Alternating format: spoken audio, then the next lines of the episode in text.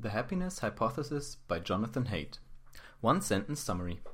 The happiness hypothesis is the most thorough analysis of how you can find happiness in our modern society, backed by plenty of scientific research, real life examples, and even a formula for happiness.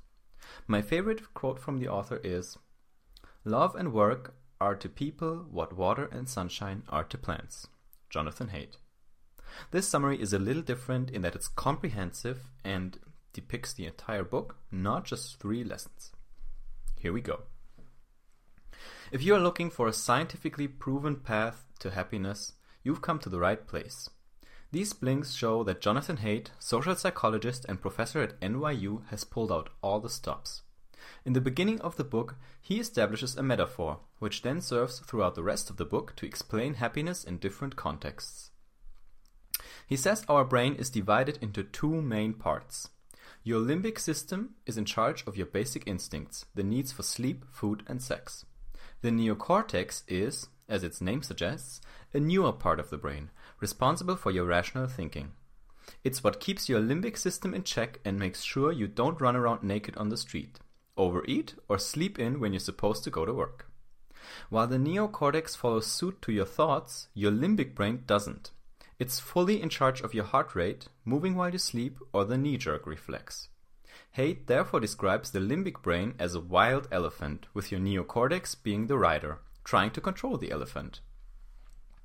Unhappiness comes from the rider and the elephant disagreeing, and Haidt uses this metaphor to show you what you can do to close the gap between the two. Around 50 to 80% of your baseline level of happiness is determined in your genes but by changing your thoughts, you can still train the elephant. For example, your limbic brain is trained to recognize danger everywhere in order to survive. But by becoming an optimist, you can lessen this behavior, which isn't quite so useful today. A large chunk of our happiness comes from our social relationships, and the first step towards improving them is understanding them. Reciprocity, reciprocity is the principle on which we interact, which is why you feel guilty if you don't return a favor, and Sheldon from the Big Bang Theory feels compelled to give a gift back. We feel so strongly about it that we'd prefer to get nothing rather than receiving an unfair share.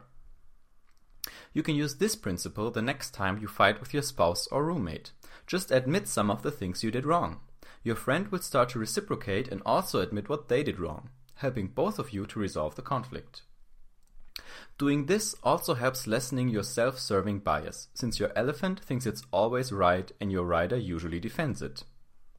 Next to your relationships, your work is one of the few factors that matters a lot to your happiness. The adaptation principle shows that whatever lucky event or adversity we face, we get used to it. This was proven in a study showing that people who won the lottery and people who became paralyzed both returned to their baseline happiness levels after one year. However, what you spend your time working on is one of those external circumstances that has a big impact, thanks to the progress principle. The progress principle says that we draw much more happiness from working towards a goal rather than reaching it. So try to find meaningful work you're good at, or as Confucius, Confucius would say, choose a job you love and you will never have to work a day in your life. Your most important relationship in your life will likely be the one with your partner or spouse. But on your quest for love, don't just rely on passion. No matter how much in love you are at the beginning of the relationship, it naturally fades, and that's okay. Haidt says we must seek to develop companionate love, which is what best friends, brothers, sisters, and family members share. Having someone at your side through the ups and downs of life Sharing your joy and sadness and exploring and learning together creates a much stronger bond which can last you a lifetime, but it takes time to develop. So don't give up a relationship once passion fades, but give your companionate love time to develop. The rider and the elephant might also disagree about who you are. For example, your rider can try to preserve your image of being an efficient, career driven manager, while your elephant just wants to cut himself some slack and play soccer with his buddies. It often takes a crisis for us to see these differences, which is why adversity can make us happier. This is especially true for people in their teens and 20s who spend a lot of time thinking and looking for meaning in their lives. A crisis gives you the chance to see what the elephant really wants and help the rider adjust your self image to match your true desires. Lastly, we need to feel connected to something greater than ourselves, which is why religion has a place in our lives. Even if you're an atheist, you probably believe in karma, destiny, or fortune. That's a good thing. Belief gives us a sense of awe, because it makes us realize that we're a small part of something much greater. To sum up, number one, surround yourself with the people you love the most and live in accordance with reciprocity. Number two, do work that matters to you. Number three, find a partner who will stand by your side through sunshine and rain. Number four, allow yourself to be part of something greater. These are just some of the things I learned from these blinks, as there were so many good insights, let alone in the book. My personal takeaways from the happiness hypothesis for 2017. This is one of my favorite books of all time.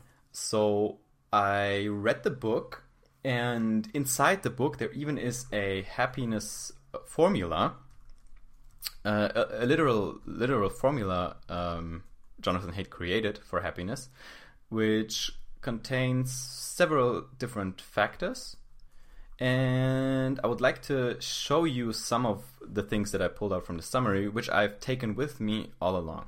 So, first of all, uh, happiness, Jonathan Haidt says, consists of three things, which are your biological set points, the conditions of your life, and voluntary activities. Your biological set point is sort of your baseline level of happiness. We all have one, it's partly determined in our genes, and there's not much we can do because about that because we'll always go back to it. That's the example with the lottery winners and the paraplegics. But there's also the progress pl- principle, which says that you can get happiness from working towards a goal. So that means you have to choose something to work on that you really, really believe in. Because from making progress towards it, you'll get a lot happier. And that's actually the only way you can influence it because that's different from your baseline level of happiness. The second part are the conditions of your life. And there are some you can change, like what race you belong to, your gender, your age, or whether you have a disability. These you can't really do anything about. But there are things you can change. Something like wealth, which you can work towards, or your marital status, which you can work hard for by creating a good relationship, or where you live. And one of the most remarkable things I took away from this book is that there are a few things in your circumstances that you can never fully adapt to, that you really have to nail. And some of them are noise levels and, and a commute.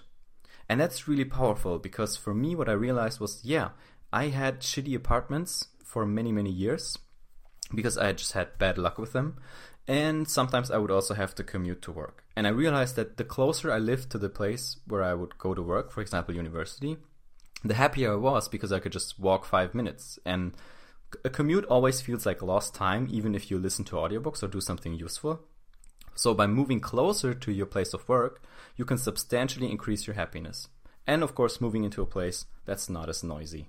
and lastly, the third part of the happiness formula are your voluntary activities. And part of these are just activities you engage in because they're fun, which trigger flow, which is another book uh, I recommend you look into. Uh, and the other part is consumption. And for consumption, there's of course conspicuous and inconspicuous consumption, where there's things like status symbols and trinkets and, and really material items that are not all that useful. And then inconspicuous, inconspicuous consumption, for example, when you buy time with family or experiences like a cool event you do with your friends or things that create memories that you really take on with you for a long time. So just keep some of these things in mind. Again, for me, the two biggest revelations from this book were noise levels and commute matter a lot, so choose your apartment wisely. And I hope some of these help you figure out what would make you a little bit happier. Just pick two of them, look at them, maybe try to implement them. But don't take this too seriously. Just pick one or two things to focus on, optimize them, and good luck in improving your happiness.